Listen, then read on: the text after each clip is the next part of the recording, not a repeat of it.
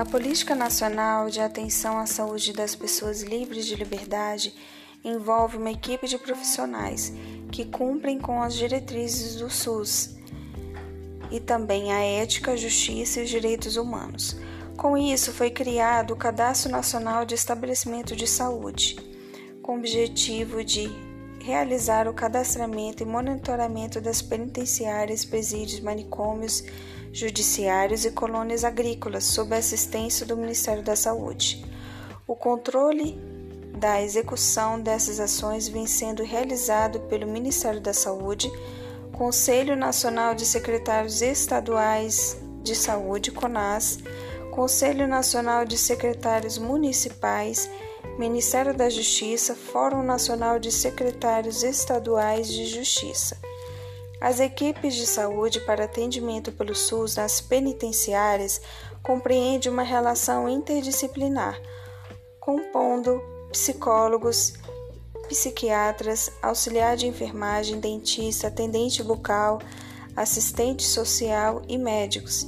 Esses profissionais necessitam de trabalhar numa jornada de 20 horas semanais, compatível uma quantidade de 500 presos por instituição penitenciária. Esses serviços correspondem a ações que possibilitam a promoção da saúde, prevenção de agravos, assistência em unidades do sistema prisional. Elas são divididas em atenção básica e de média complexidade, de acordo com a norma operacional de assistência NOAS. As ações de atenção básica compreendem o controle de tuberculose, controle de hipertensão, diabetes, dermatologia, sanitária, hanseníase, saúde bucal, saúde da mulher. Todos esses controles citados envolvem a identificação, realização de exames, tratamento, utilização de cadastro de usuários para registro do paciente, de sua condição clínica e medicamentos utilizados e prevenção como imunizações com o objetivo de adquirir o controle de doenças. Engloba também ações de atenção à saúde mental.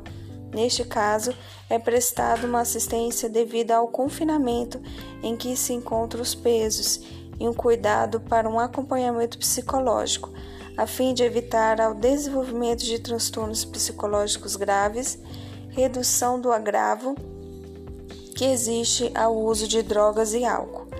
As ações de média complexidade envolvem terapias em grupo realizada por profissionais de nível superior e terapias individuais.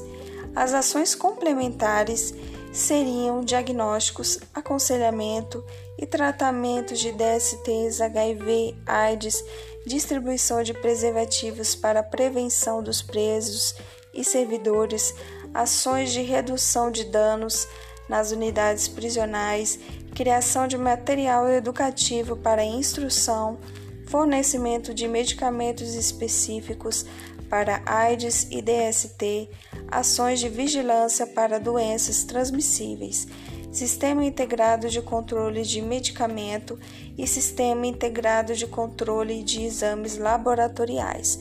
O SUS também implementou um sistema de informações. É um instrumento utilizado pela Rede de Atenção à Saúde Básica, que proporciona a organização dos dados de registro das unidades penitenciárias e cadastro dos usuários. Compreende o Cadastro Nacional de Estabelecimento de Saúde, Sistema de Informação Ambulatorial, CIA-SUS, Cadastro de Usuário do Sistema Único de Saúde, CADSUS e o Sistema de Informação de Atenção Básica, CIAB.